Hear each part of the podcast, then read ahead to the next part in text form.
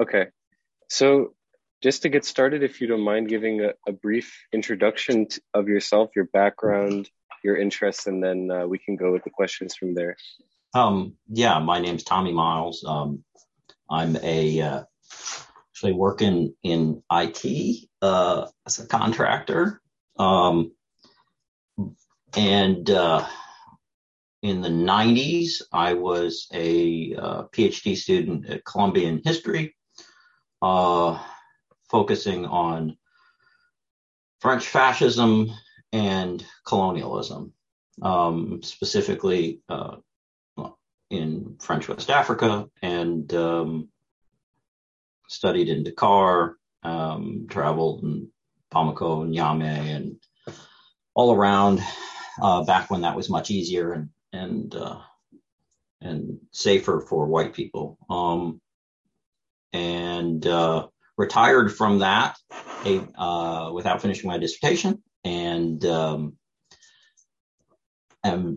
became at some point thereafter, about a decade after, a hobbyist academic, which is an odd thing to do with your time.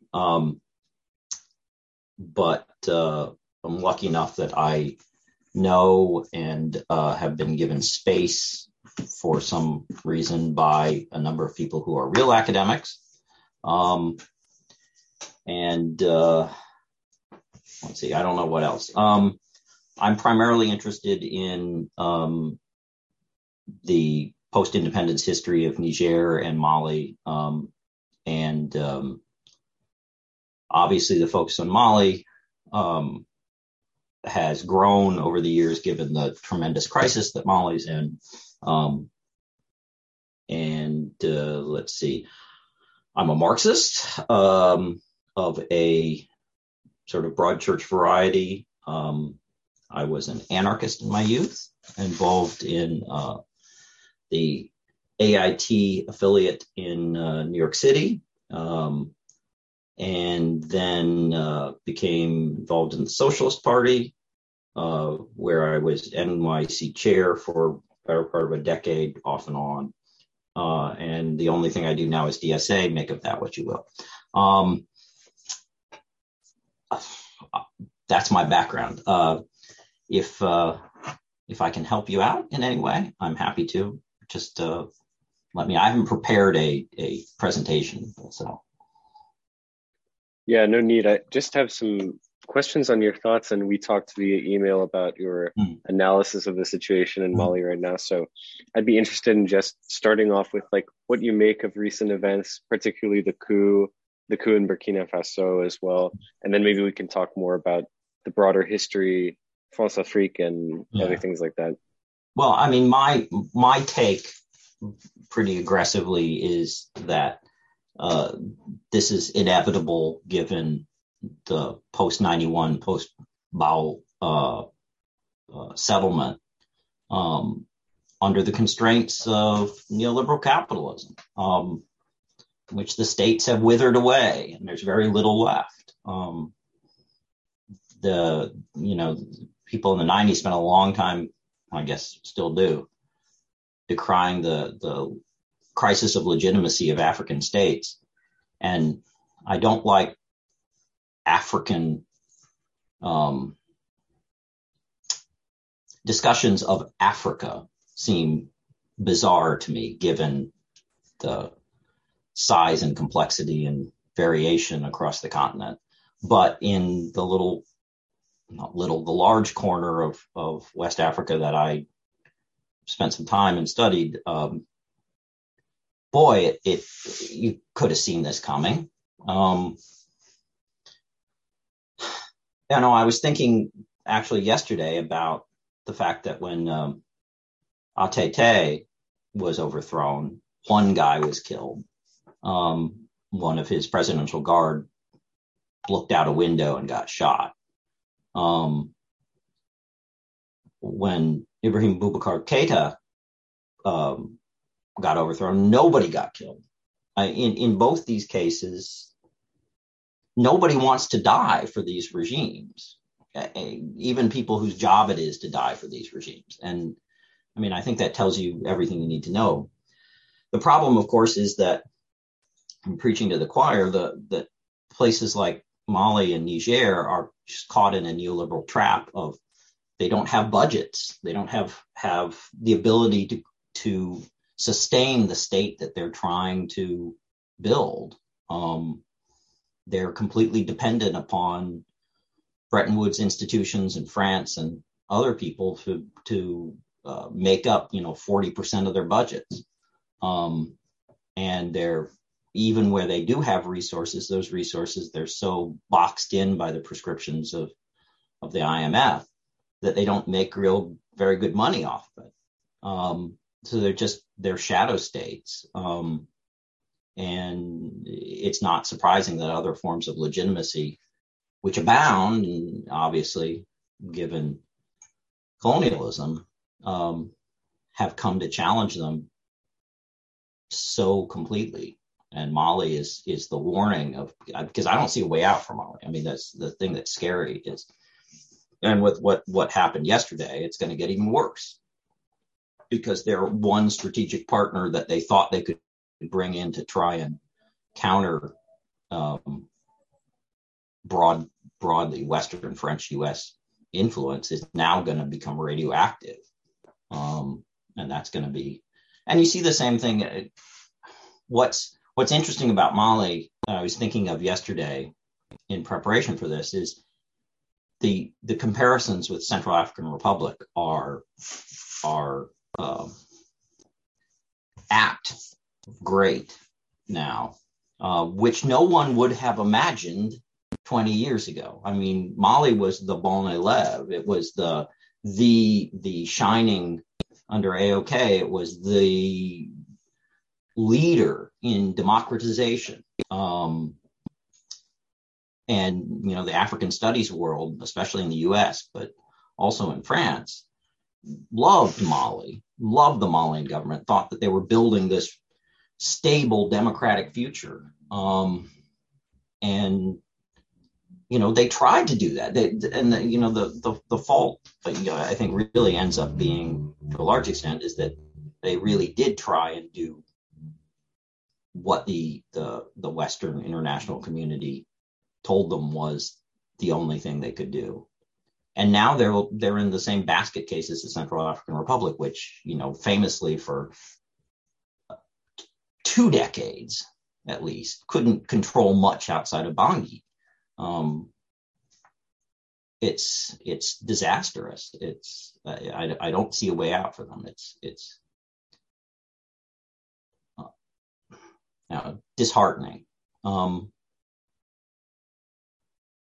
Anyway, I suppose I could ramble on, but you might as well ask me what you're interested in. So just to pick up on what you were saying, in particular, like you just mentioned, Russia. So what do you think the impact of the beginning of this conflict between Russia and Ukraine will be in the situation, with Russia being the only alternative, as you were talking about, to French or European intervention? Well, I'm a pessimist, and hopefully I'm wrong. But I think the U.S. government is going to come out of this very wounded and very belligerent. They really fucked this up pretty royally, and it's not going to play well politically like they thought it was going to.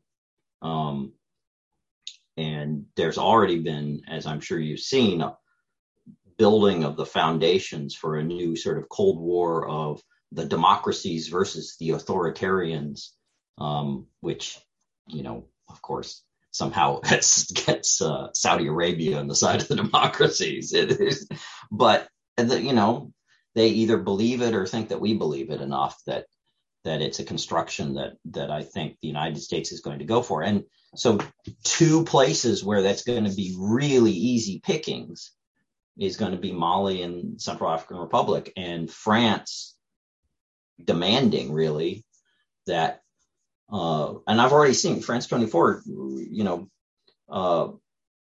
released 2 packages early this morning, like 5 a.m. when I was still up, of kind of resumes of Wagner in Mali and Russians in Central African Republic. summing up their previous reporting. You know, that the French were hammering that before, but if the U.S. goes looking for people to punish, the French are going to spend a lot of time and effort making sure that these are two countries the U.S. punishes, and the U.S. can do a lot of damage just with its ability to lean on Bretton Woods institutions, not to mention SOCOM in the neighborhood and all sorts of things. And to what extent do you think that the withdrawal, so to speak, of Operation Barkhane, which preceded this past week, is now going to have a new context with the beginning of this conflict? Oh, I think it is, and I think, you know, I talk to people who know more than me about what goes on with French and European diplomacy, and I was told, you know, 6 months ago that they were really mystified at what the French were doing, that they were really pushing for a break. And the only thing they could conclude, even though it didn't quite even then make sense, was that it was for electoral purposes, trying to look tough for this coming election for Macron. But that the embassy and consular people in Bamako and elsewhere were as mystified as everybody else was. That this was a really calculated, high-level calculated French government push to start a crisis with Mali over this, and to throw their weight around a lot. Now, whether that meant simply they wanted out or they wanted to look tough, or who knows? But this is just going to embolden that strategy. And the degree of intemperate language, I saw, you know, a thing from the ambassador to Cote d'Ivoire the other day, who said, I can't even remember what it was, but it was something just jaw-droppingly, insensitively phrased about Africans. And it was like, how do you get to be, of all places, Cote d'Ivoire, the ambassador there, with so much anger, right? And say dumb, get in front of a camera and say dumb shit. That's belligerent shit. I guess you should always, you don't, you look to stupidity over malice. But the French have really mystified a lot of people who had faith in them and their professional ability in how they've conducted this. And I don't think there's any reason they're going to conduct themselves any better. They're going to conduct themselves much worse over the coming year, unless Goïta and those folks get overthrown, which they could. You know, this is the point. I'm not a big coup behind every corner guy. I tend to think that it's not that those days are gone, but that the people who plan those things or support those things feel that they have more leverage than needing to do that most of the time these days, because the power balance is so in their favor. But this is a circumstance that I can see people from a number of countries behind the scene knocking off both him and Touadéra in Central African Republic. It could get bad. And then what happens? Like, the Malian army is saying, oh yeah, we cleaned out the Gourma, I guess they call it the Three Borders region now, in 3 days. And I mean, God, I hope that's true. But I don't think it's true, and you're not going to be able to hide it for very long if it isn't. And we all remember, unfortunately, how quickly everything collapsed in 2012. I mean, the things I remember hearing from people is like, Mopti is empty. And that was the main staging point for moving on to the big bases in Gao and Timbuktu. And, you know, once the Kona fight happened and I guess it was 2 or 3 times the Malian army was pushed back, they just ran. They just took off. The generals led by getting the hell out, going to Bamako. I'd like to think that they've rebuilt the army in a way that is functional, but I'd have to see it. And I think we're at risk of finding out at some point that this is just all stage show. And when, Yada Gali or somebody decides that they really want to take a big town again, it may just happen. And then where are we? If nobody's going to die for the presidents, I haven't seen a lot of evidence that people are going to die to prevent an Islamist takeover, or some negotiated Islamist government like Mauritania, and without the racial element, hopefully. To what extent do you think that Goïta and the other members of the transitional government, whatever term you want to use, are recalculating their strategy? Because as you said, there seemed to be a push towards negotiations, and that was the alternative to the French line of no negotiations with the jihadists. Yeah. To what extent do they change that now that they've lost the ability to have a negotiated end under their terms with a military like Russia that can actually help them secure that? And now they're under duress and may have to accept a settlement. So how do you think that changes? It's gonna, I have little ability to get into I'm of two minds about Goïta personally. Chogol, I think, is entirely focused on Malian politics. He's been the only winner from the Malian political class, but everybody's tried. I mean, pretty much everybody tried to get with the junta, and he's the only one who successfully did it. And I think that's his genius and his primary focus. And I don't, it's the fact that they're putting so much stake in Russian trainers or Wagner or whoever it is that they say they're going to get, because they keep changing publicly what they're saying, doesn't give me a lot of faith in their ability to calculate what's going to happen here, because it's just, say it is, as the first reports when people first got on the ground, say it really is as many as 400 trainer mercenaries. That's not going to make, it'll make some difference, obviously, but you're not going to be able to retake Kidal with 400 Russians, even if they do burn every tent they come across and kill everybody. The odds folks and the Mujao folks, or the IS folks, or whatever they're called now, GSIS, they'll eat them for breakfast. These are tough guys. The odds people have been fighting in this area for almost 20 years now, living in the bush off and on.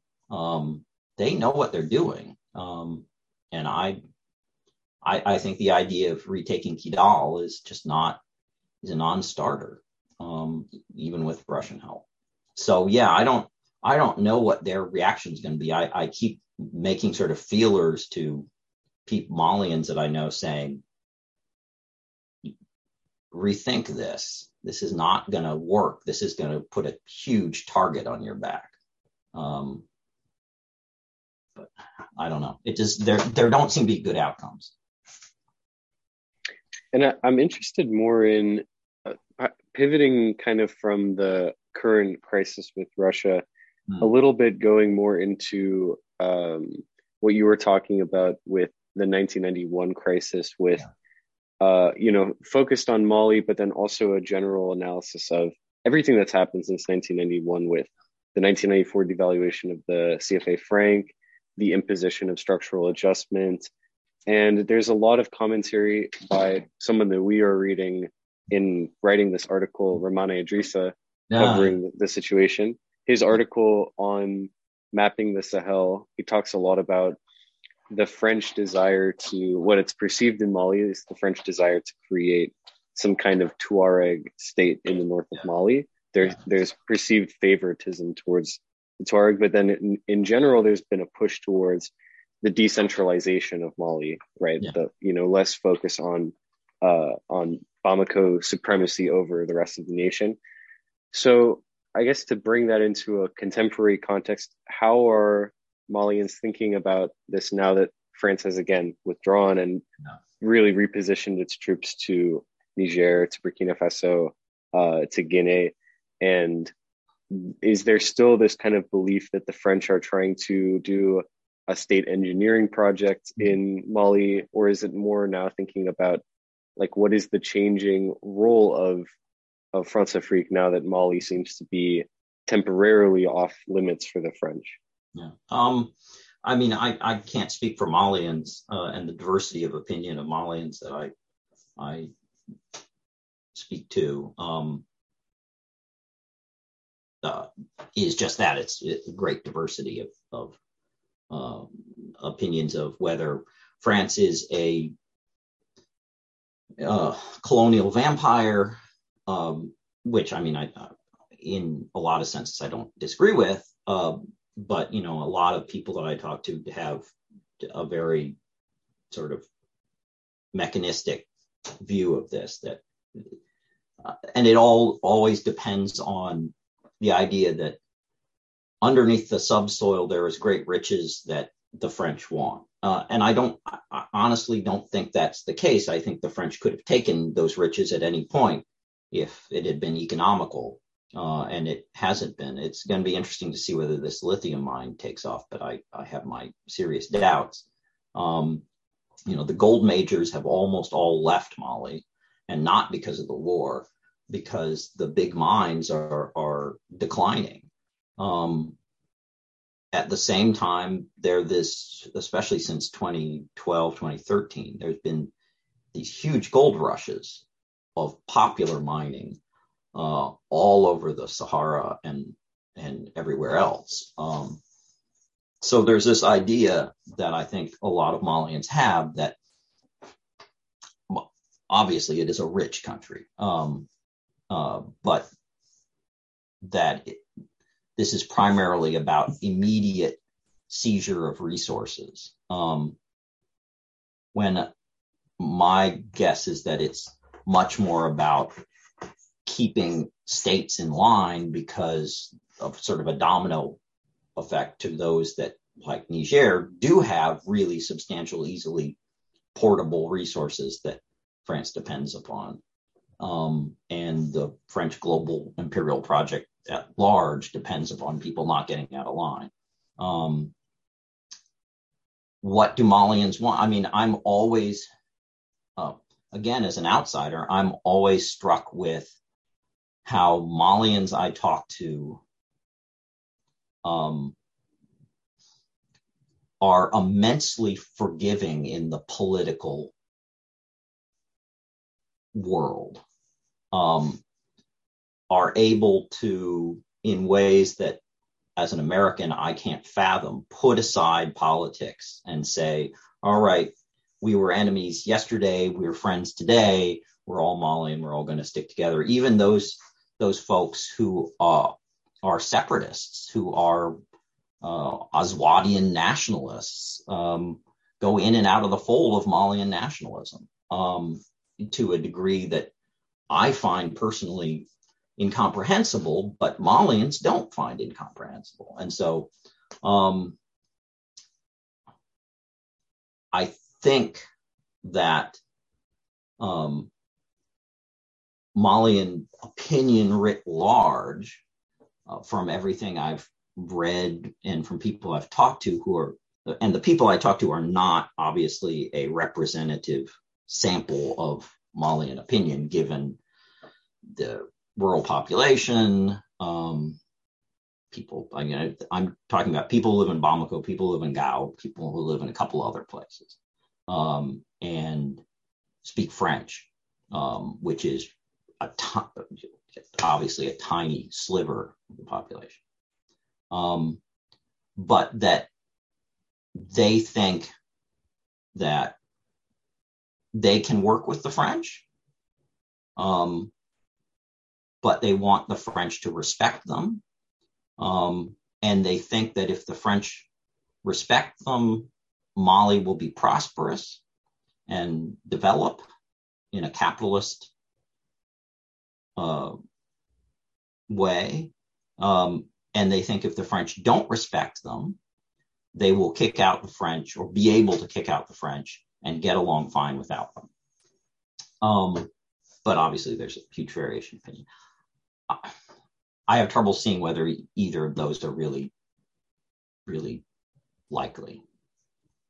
I think I skipped over something in your question, Major. Do you want to restate? I mean, sort of the decentralization, right? The idea, I don't know, to what extent does that sentiment come across to you of this belief that France is trying to, and I think you were getting at it, right? Because the perception always from the West is, it's always about the resources. It's always about we do coups so we can get oil. There's that kind of perception, I think. And there's this inability to grasp. I mean, of course, you should be materialistic, but there's people don't really get the grandeur of France, right? Like its desire to be whatever in the middle power in the Cold War. Now today, it's like struggling for relevance in justifying why it's on the UN Security Council. So it does these.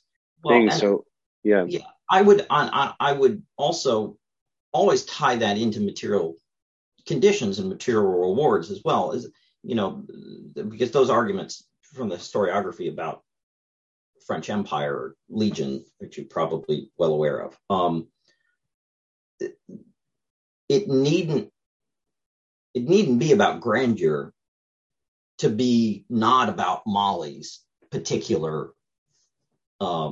resources, because it's part of a whole interlocking schema of French power that has real material benefits for French firms, the French state, French defense contractors. I mean, France has long been special in having, in the face of American dominance, having a parallel system of defense contractors and power companies and everything that a great power has. And they have lots of benefits from having this loose neocolonial system beyond, grandeur. But decentralization, I think, you've mentioned it a couple of times, and I think it's one of my hobby horses, that the decentralization drive comes out of the experiments and development studies in Latin America, but wholeheartedly adopted in the 90s by NGOs and the UN and great powers in relation to Africa, in particular, Africa writ large, right? Everybody needed to decentralize. But then there's this notion that a lot of Malians buy into or believe in that I'm skeptical about, is this notion of the Jacobin state, that the Malian state is too centralized. And,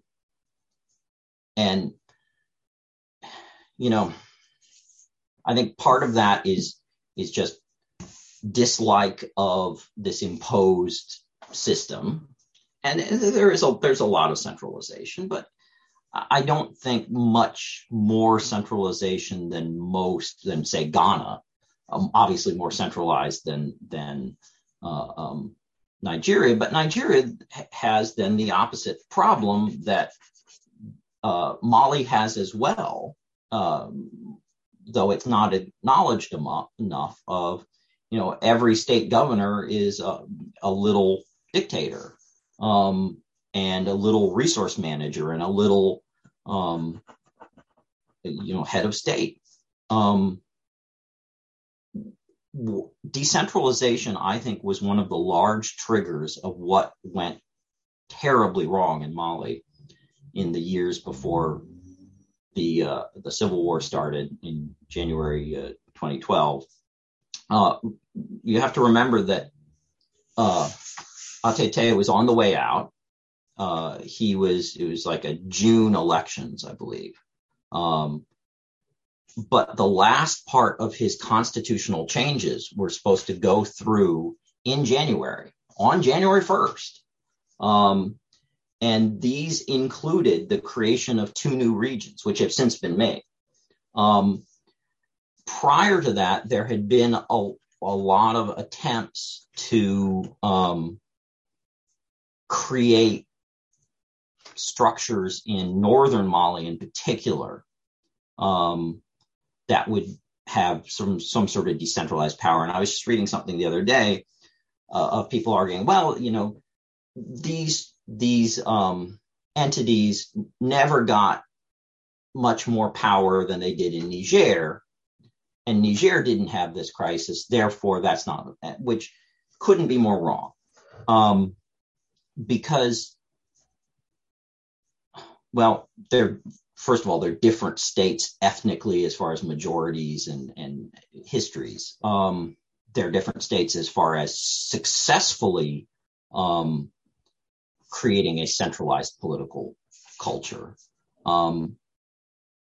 Northern Mali, the Kidal, Ifoghas little statelet, is just at the center of all of these problems. And it's a creation of colonialism because the French were really, really insistent upon the idea of, all right, pastoralists are dangerous and uncontrolled, and farmers are good and productive.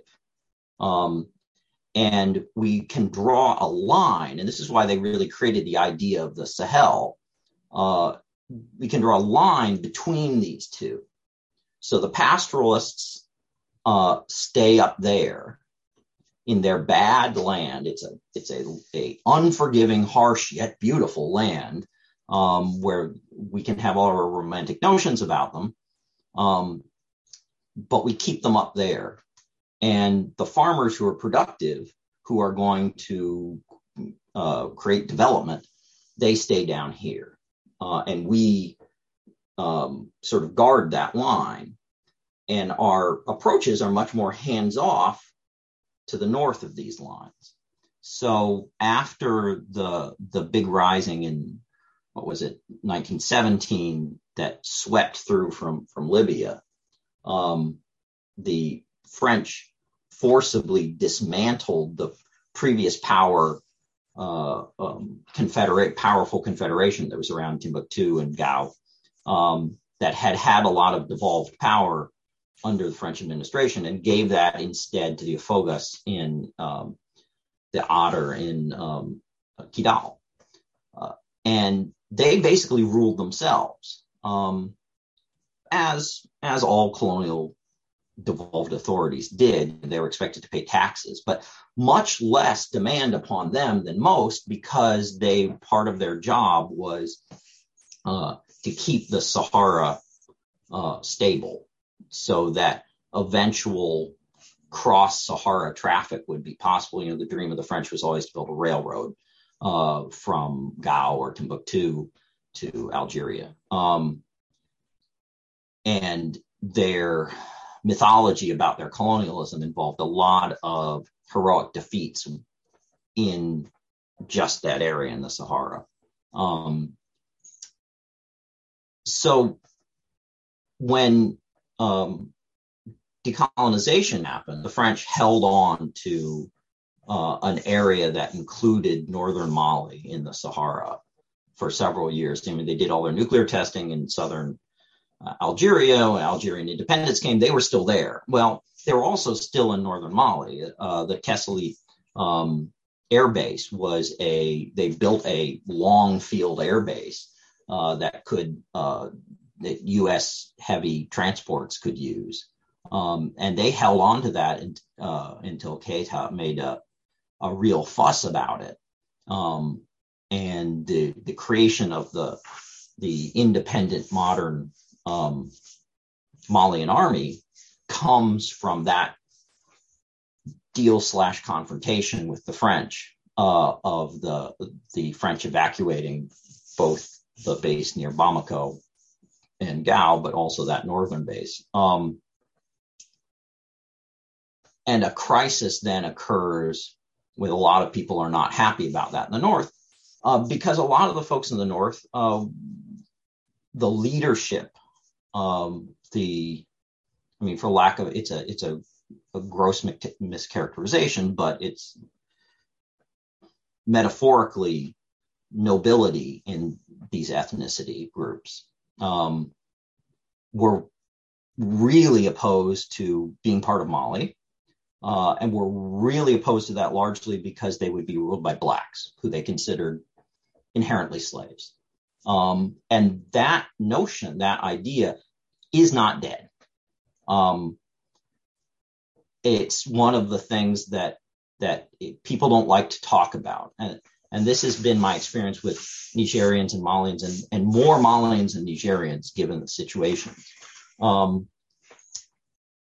that class relations of the colonial and pre-colonial structures are not talked about, but are quite alive. And those involve in many communities and ethnic groups and constellations of ethnic groups that live together, bonded labor communities, slave communities.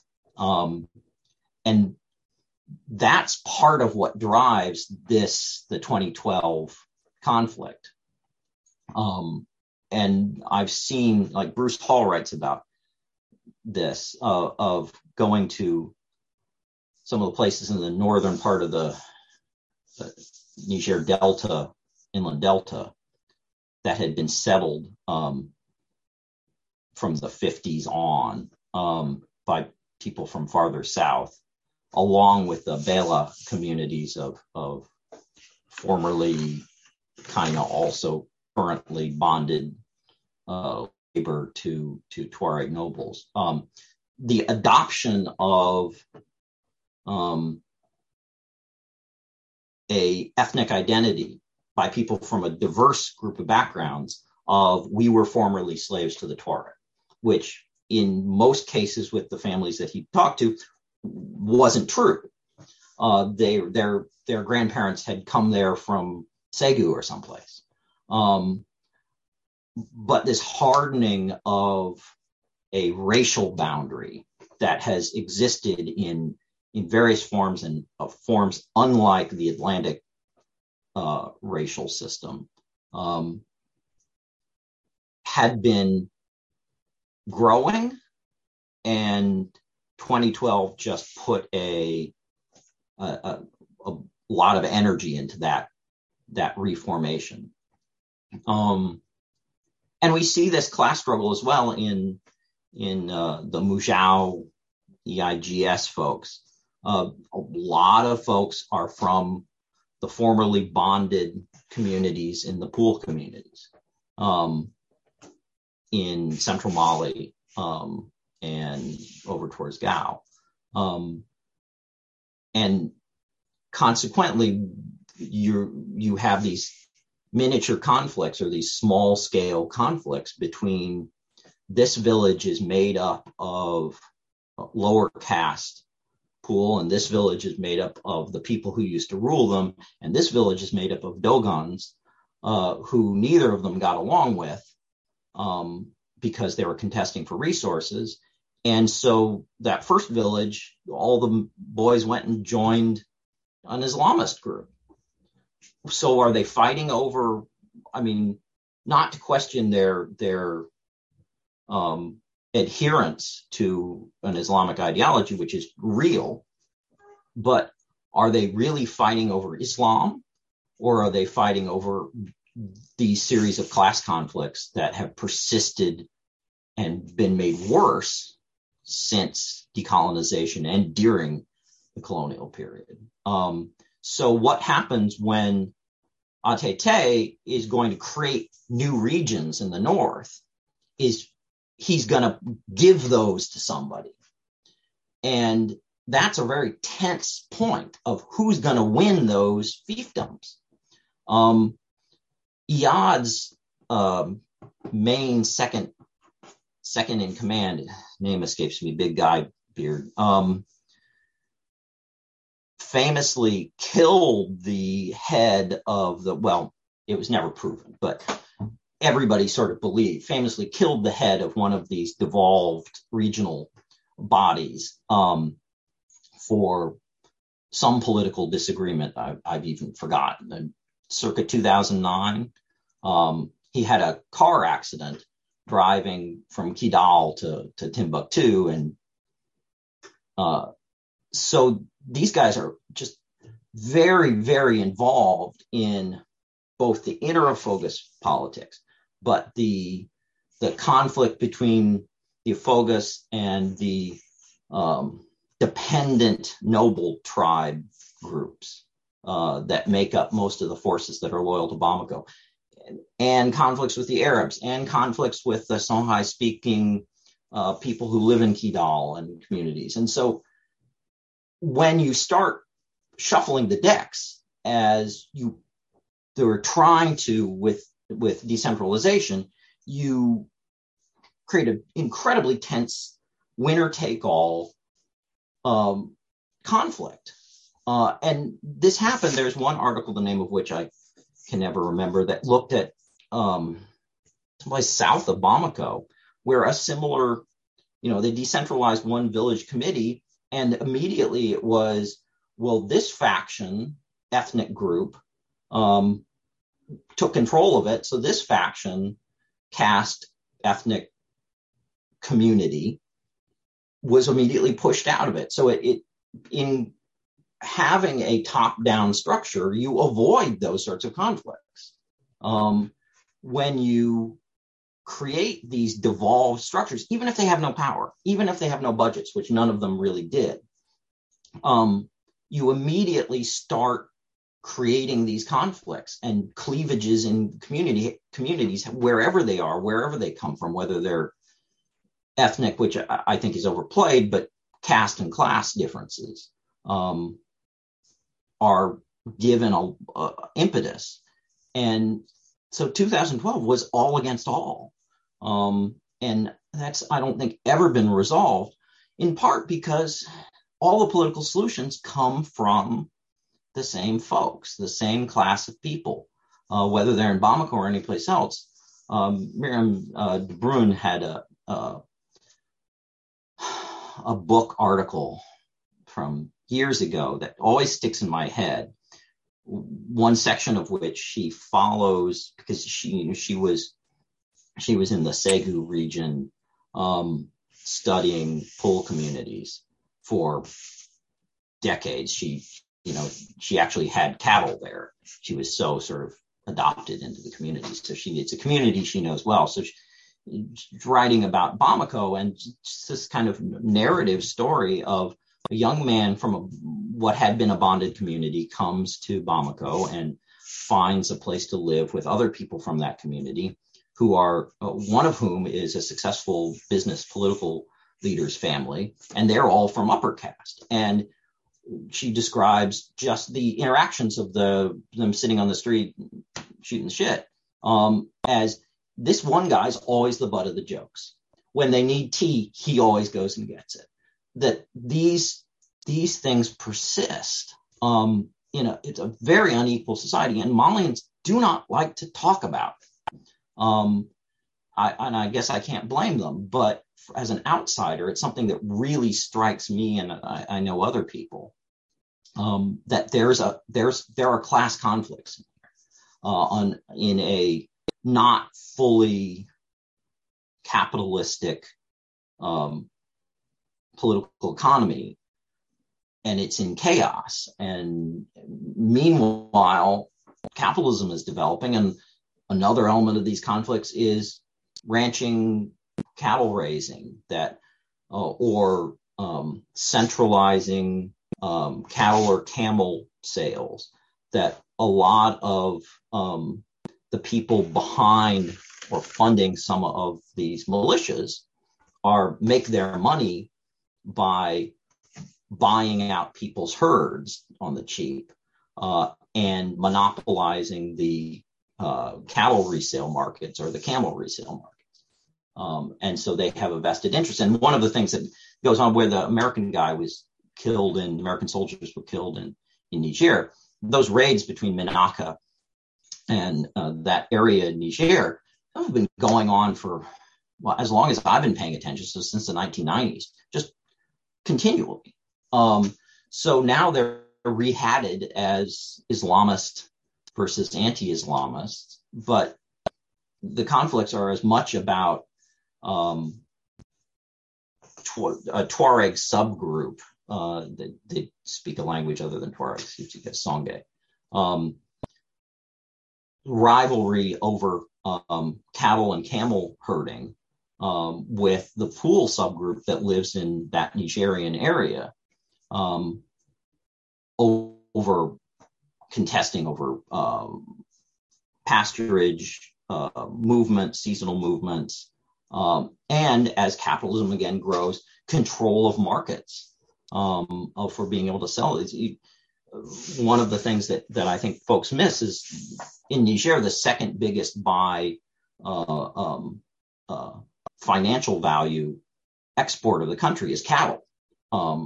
And it's historically done, well, not historically since decolonization has been done small scale, moving across the border, small scale family groups, now being much more centralized as domestic capital grows, accumulates. And the same's somewhat true in Mali, that these are big businesses that are starting to develop capitalist relations where they didn't have them before. And with that comes a great deal of conflict. So, yeah, I think the decentralization thing is overlooked. I think the Jacobin centralized state bad, decentralization more democratic thing is oversold at very least, if not bunk. But there are all of these little conflicts going on, and the state has no answers for them. Just does not protect people. So. Well, thank you so much. I mean, that was really incredible. Everything you said really helped kind of contextualize a lot of the conflicts that I've also been perceiving reading secondhand about it, particularly when I was reading Idrissa's article in New Left Review. He has a part where he talks about RFI, you know, the French press talking about the Tuareg as secular independentists and showing a clear bias towards them. And then also what I found interesting in what you're saying is, you know, overtly referring to them as peau claire, like lighter skin, you know, as opposed to other people in Mali. And there seems to be this colonial mentality on the part of the French press that has transposed itself into Mali, into academics relationships and academics as well. You know, that it in studying Saharan, especially Saharan affairs, you really see that the unbroken transition between colonial studies of how do we manage these people efficiently for the good of the empire and African studies. It's the same people, I mean, and the same bibliographies. The French fascination with the Tuareg I often compare to the Americans' fascination with the Native American Plains people, is that once we murdered most of them, then we fell in love with them. So once the Tuareg were the greatest enemy in the 1880s, the threat in the way that the Arabs tribes were painted as the threat in what's now Mauritania. And both those phobias fed into how these states were colonized, where the borders were drawn, and those sorts of things. But yeah, the French have a very romantic notion based on a lot of the writing, which is very romantic, about the secularism, about the matrilineal aspect of families, about the independence, but also about the mystery and the beauty of the desert. And this is instrumentalized within the Tuareg diaspora by some, not by all. And the Tuareg diaspora is really outside of Africa, is split into Gulf state folks who are very different, have very different experiences and very different interests, and European folks in Belgium especially, but also in France. And there's the adoption of, when the MNLA, when it was first the MNA, the adoption of their program by so many in Europe across the political spectrum from the left and the right, it was really another measure of this colonial legacy. And so it wasn't that much of a surprise. So it was a bit of a shock when the French refused to go on to Kidal, because they bought all of this stuff, that the only people who can resist the Islamists are the secular Tuareg. Well, the fact that so many of the secular Tuareg were in the Islamist groups, were living side by side with folks who were within the secular groups, and their views religiously don't tend to actually be that different, all sort of lost. There's massive contestation within the Tuareg community because it's a wounded community. Again, decolonization has done them no favors. But the continued European fascination with the Tuareg traditional way of life, I don't think does them any favors either, because it's, that state structure that functioned when the French came and broke it is not coming back, in part because it relied upon bonded labor from other communities. And so there's an element in some of the people who are trying to sort of recapture that golden age that is equally, and we need to put the blacks in their place, which is really unpleasant, obviously. And that said, there's a lot of exterminationist racism against Tuareg and Arab folks. Their lynchings happen on a fairly regular basis in Bamako and places around that. There's the mixture of the anybody light skinned is the enemy, is a lot of people believe that, and it's been made worse by this whole process, obviously. And I don't know when that's going to get better, unfortunately.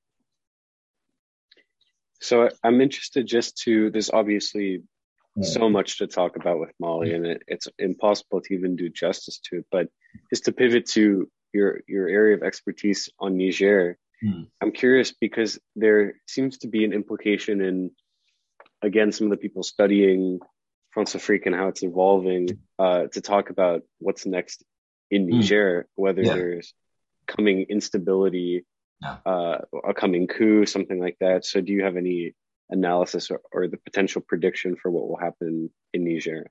Well, it's really hard to tell. I mean, it's for Mali, I tend to be on the much more conservative play downside of the effects of Libya on Mali. I mean, I think they're real, but nowhere near as great as they're sold to be. But in Niger and in Chad especially, these are remain, that instability in Libya remains a huge threat.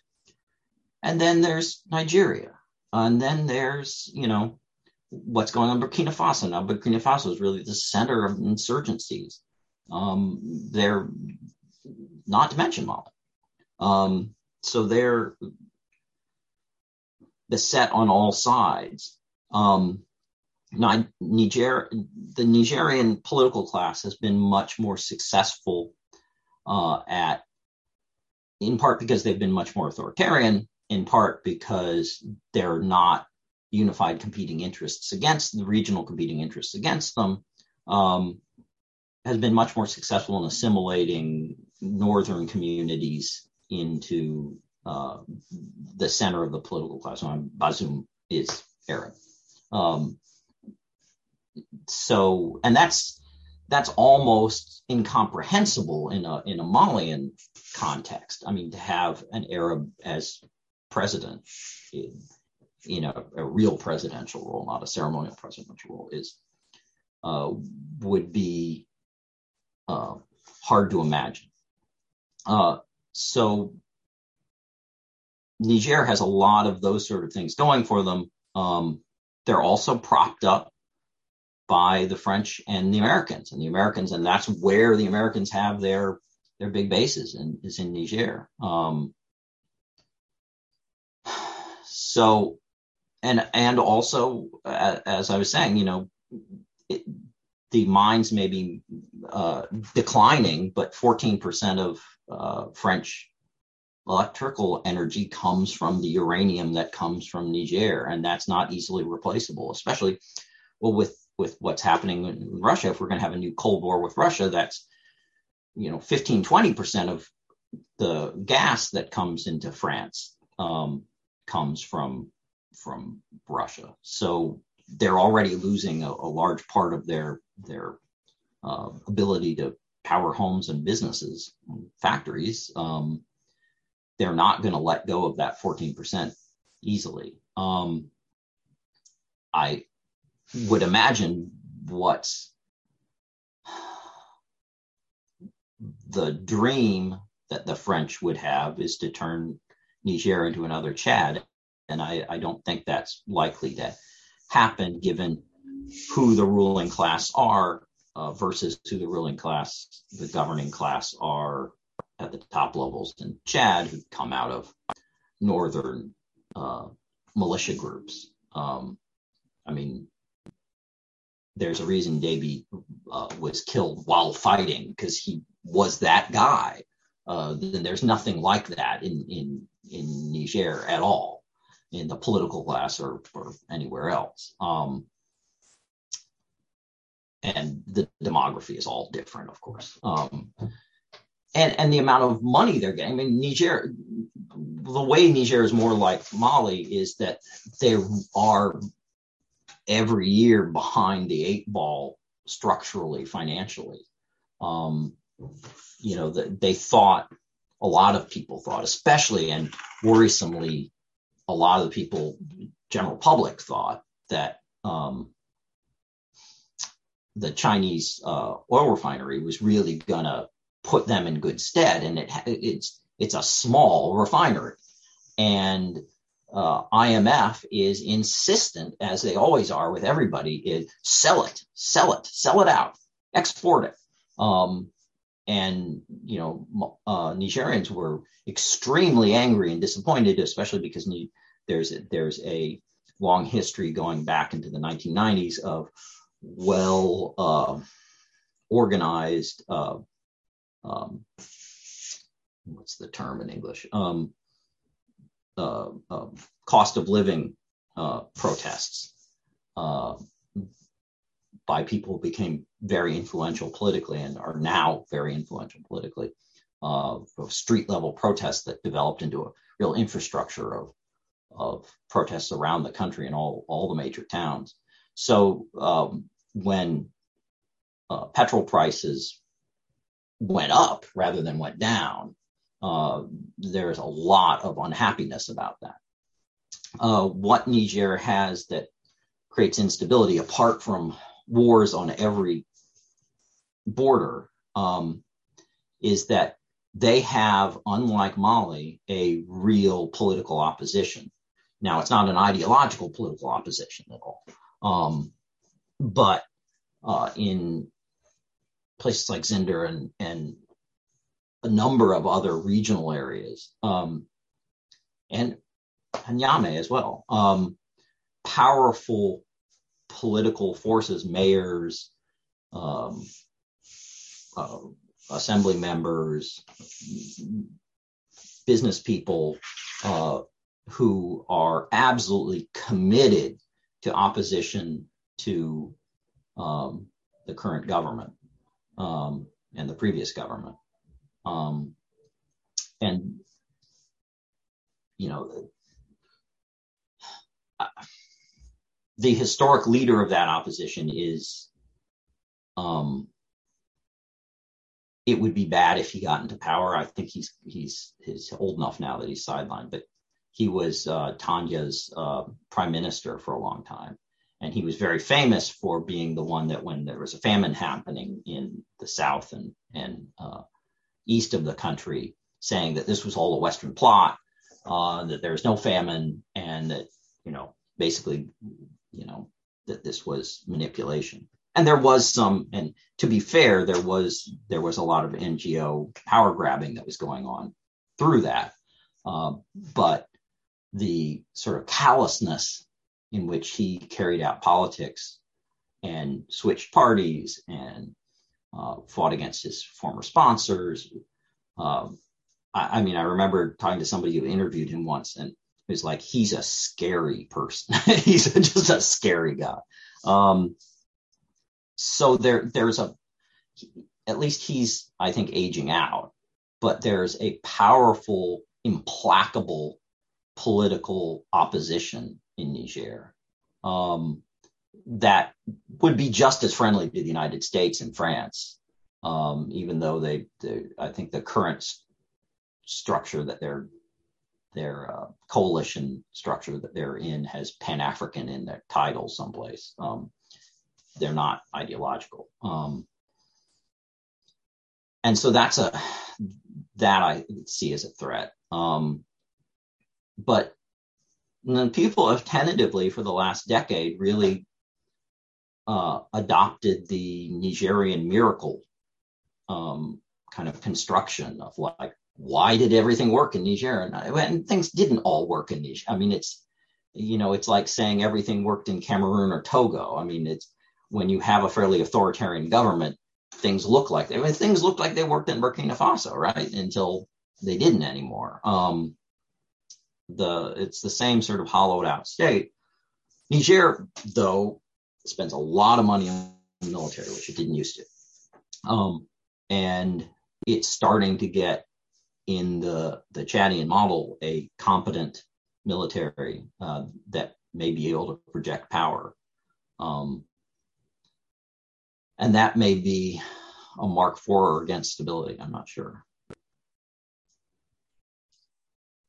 There's a lot to say, and you know, the one thing that I forgot that I think is probably to hit on is the role of Agadez in the north and the Arab communities in the northwest, who have gotten very prosperous from trade and trafficking. Trade that they were always involved in. Trafficking, the distinction is usually meaningless, but from an international political and policing standpoint, they will get labeled as trafficking, and from the folks who are treated poorly as people trying to immigrate to Europe, they probably have some point about that.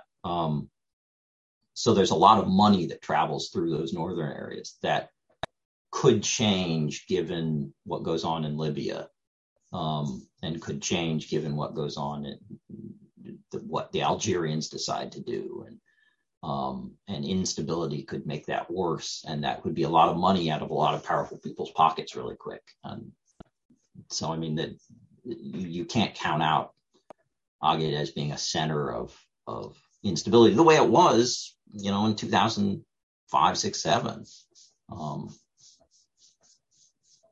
But I mean, the way the Nigerians handled is they went and killed everybody, and said, but if you want to be bought off, we're available for that too. And sadly, that's effective. What happened in Mali was they deputized everybody, and that made everything worse. But that's a common, that's a common problem in these neocolonial states, is the trying to buy off opposition, trying to buy off separatist groups, trying to buy off regional powers, giving everybody a slice. That's why this decentralization can be so dangerous, is that it gives everybody another slice of a rapidly declining or shrinking pie. I think the Nigerians manage it better than that. The political class knows that. But it could happen there too. Well, that will definitely be something to watch and see. And similarly, I have two final questions, I guess, kind of related. The first being, what is the evolution and what is the future of Françafrique as it is, as it's changing, as Macron is trying to adjust or potentially keep it stable? And then, of course, we have, as we were talking about much earlier, which I think will become very pressing for all of these concerns, is how does Françafrique become part of the broader NATO coalition? There's of course a history of France with NATO, and France's kind of, I don't know if you'd say rebellious streak, or its desire to have its kind of sovereignty over its own international or colonial affairs.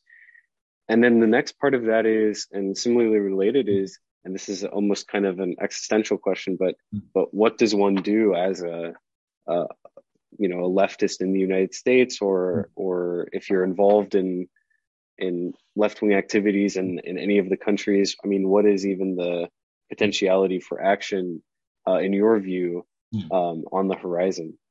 So the last thing first, because I have strong feelings about it, because I know lots of people who are center left, who and people who are left, very left, who have the opposite of people who say, well, let's come up with the Bernie, foreign policy plan, and which is, in my view, nonsense. I agree. Just absolute useless nonsense. And people who work in the policy field, that I've been learning over the years, and I now have fairly strong feelings about, is the compunction that they're living under, that they've got to give a bulleted point of how you fix this at the end, so warps their view of any of these conflicts that it's really dangerous. These are not conflicts that, it's like policing and white supremacy. The system works the way it does. I mean, it's supposed to have that outcome. You can't reform a system designed to terrorize Black people into not terrorizing Black people. Similarly, you can't reform a world system that keeps these states in penury and dependent into one which these states aren't facing constant conflict and poverty from the poverty that this comes from, and instability and coups. And you can't give a bullet point saying, well, suddenly all of the actors in these institutions should behave in the opposite of the interests of the institutions, and say that's going to solve something. So the best thing I always say that as leftists we can do is to change our countries. We need to change the United States into a non-capitalist or a less capital something. I'd like to say a socialist society, but that seems so far off. But fighting international capital in the heart of international capital is the best thing we can do for Mali and Niger. And that can create uncomfortable conflicts. When France first intervened in 2013 in a big way in Mali, amongst the people who supported it was Samir Amin. Now, a lot of people said, oh, that's so sad. He's so, you know, he must be getting old. He's getting done. Samir Amin was finance minister of Mali. I mean, he was a Malian. And not just the political class, but universally, even the people who were and are the most firebrand anti-imperialists welcomed, or at least stayed completely silent when France intervened, because they were legit terrified. I mean, and I think, and people have since said, well, no, the French made Kona into a much bigger thing than it was. I don't think that's the case, unless we were all completely misinformed at the time. I think they were coming, and it was going to get bad. And but at the same time, and I can remember having arguments with people, the French left was really resolute in opposing French intervention. And I think that's what the left has to do. Even if in this situation the Malians wanted it, the French left has to say it's not in the interest of Malians, but more importantly, it's not in the interest of French working people. Empowering French imperialism makes everybody's life worse. It makes working people in France's life worse. It makes Malians' lives worse. Witness what we're seeing right now. The job of leftists is to oppose, of leftists in imperial states is to oppose imperial states. I saw somebody today who's well known saying, well, you know, Lenin said that the only thing that could stop war was the united working class rising up in the country that caused it. Well, Lenin didn't say that. Lenin said all working people everywhere, people who were invaded like the French, people who felt that they were attacked like the Germans, they don't get a pass on saying our interests are with war and imperialism. So yeah, I think that's my didactic prescriptive, and I've forgotten the first two questions, so I'm sorry.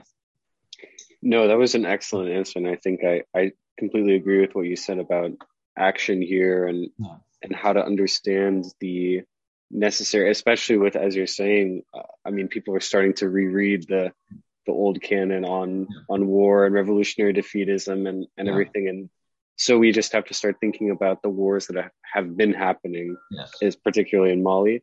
But the first question was just on the changing nature of Françafrique and a prediction for how it'll look. Yeah, I you know, people have buried Françafrique several times.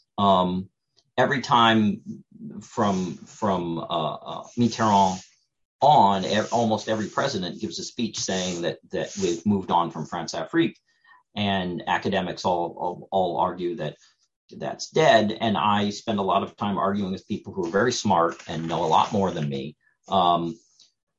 Historians, especially, I say, like, Françafrique is an expression of neocolonialism. It is not neocolonialism. So, if French neocolonialism in Africa is Françafrique, then there is always a form of Françafrique that's going to happen, as long as French capitalists and imperialists look to African countries, and the depth of the relationship is such that that's going to be some time. That said, one of the drivers, not totally, but one of the drivers is just the amount of import-export relations with France. You see, for years and years and years, people would republish these charts of, you know, Togolese, well, Togo is probably not a good example, was the Ghana border thing, but say Burkinabe or Gabonian or Congo-Brazzaville's trade relations, and number one trading partner in is France, or number one trading partner out is France. It's not their neighbors. And even where it is their neighbors, where Benin and Niger and Nigeria are completely economically interrelated, most of that's off the books. But even if Nigeria is their number one trade partner, France is number two.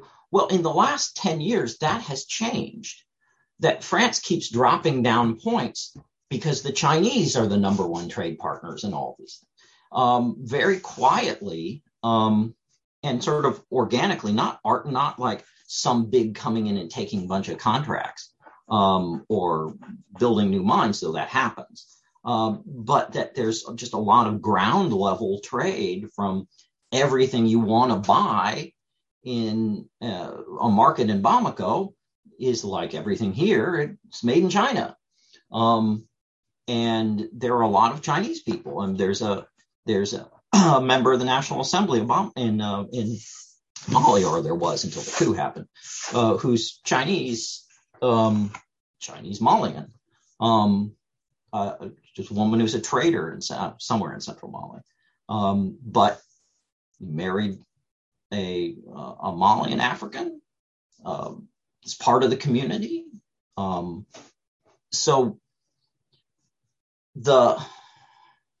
I don't want to use terms like threat, but the growth of the interrelatedness of Chinese imports and exports, and if you will, capitalism, though obviously that's a point of debate,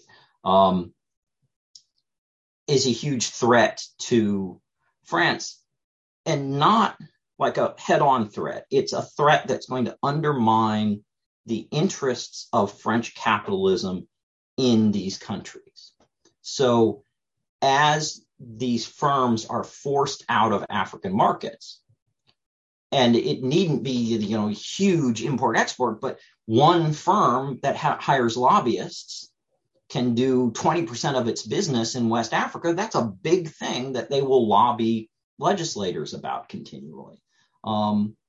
As those firms become less invested in either importing raw materials from West African states or exporting finished goods to West African states, there's less drive for that neocolonial relationship. The problem is, of course, it's going to remain a neocolonial relationship as long as Bretton Woods institutions financially discipline them.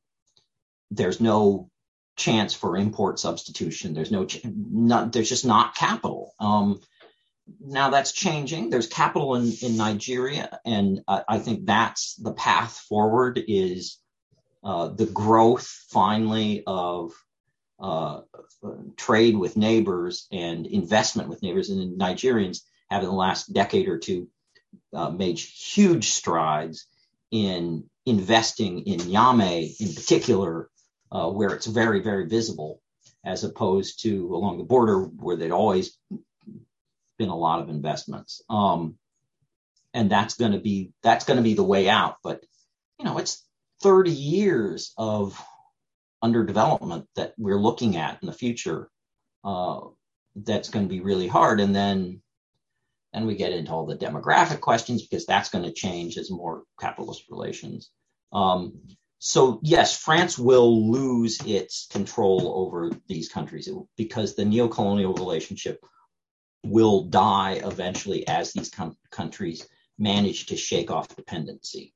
But it's a crooked, long road.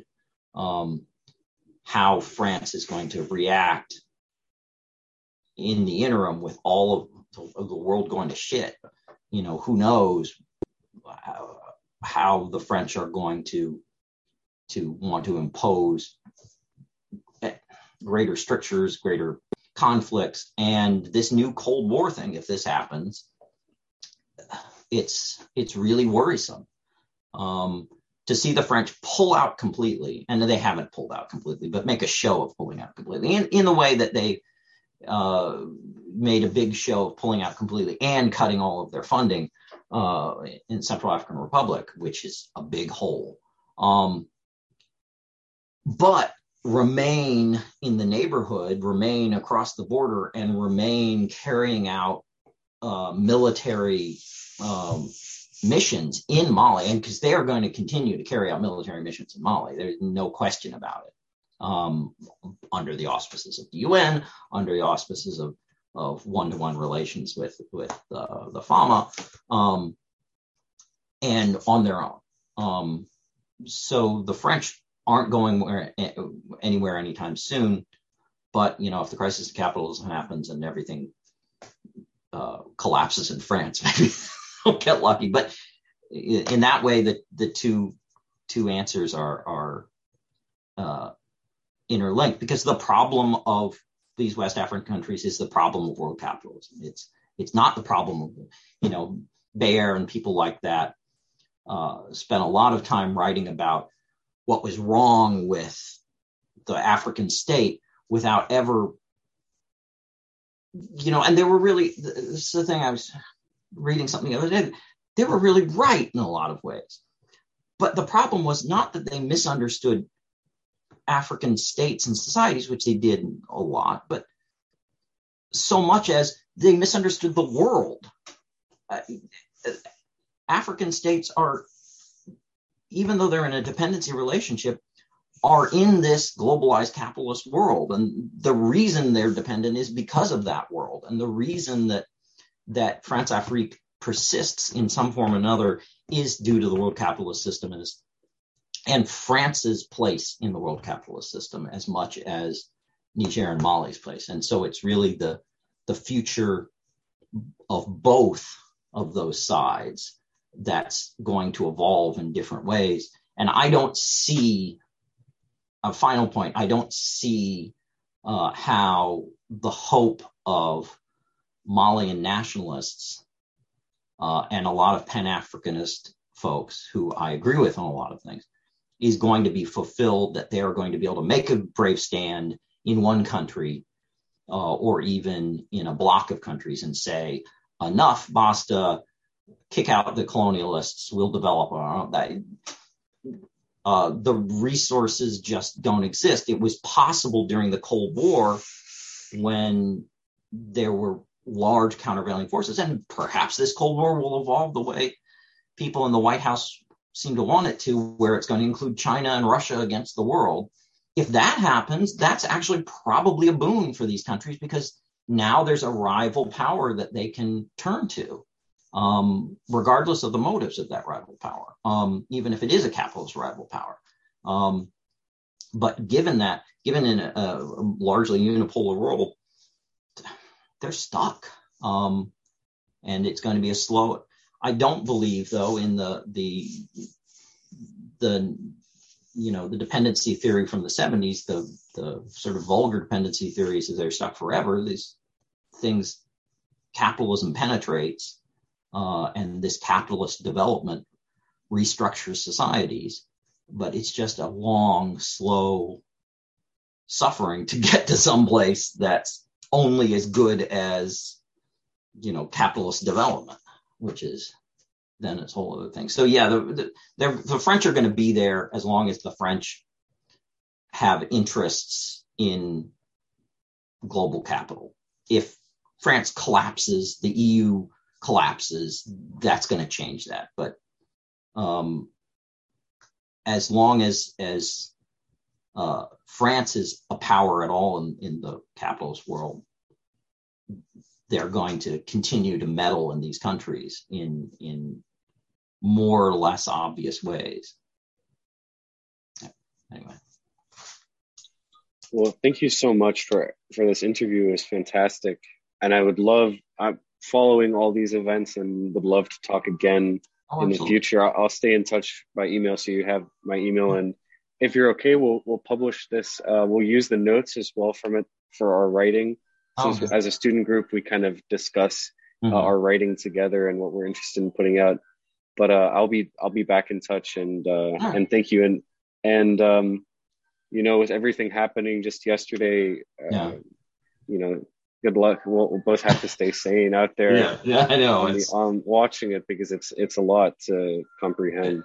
Yeah, I'm sure. All right. Well, yeah, you stay safe. Remember, we're still in a global pandemic on top of everything else. So yeah. Well, great. I'm glad it was useful to you in some ways. And any criticism that you think's useful of my points, I'd love to hear also. So take care. I will talk to you soon. Thanks so much. Take care.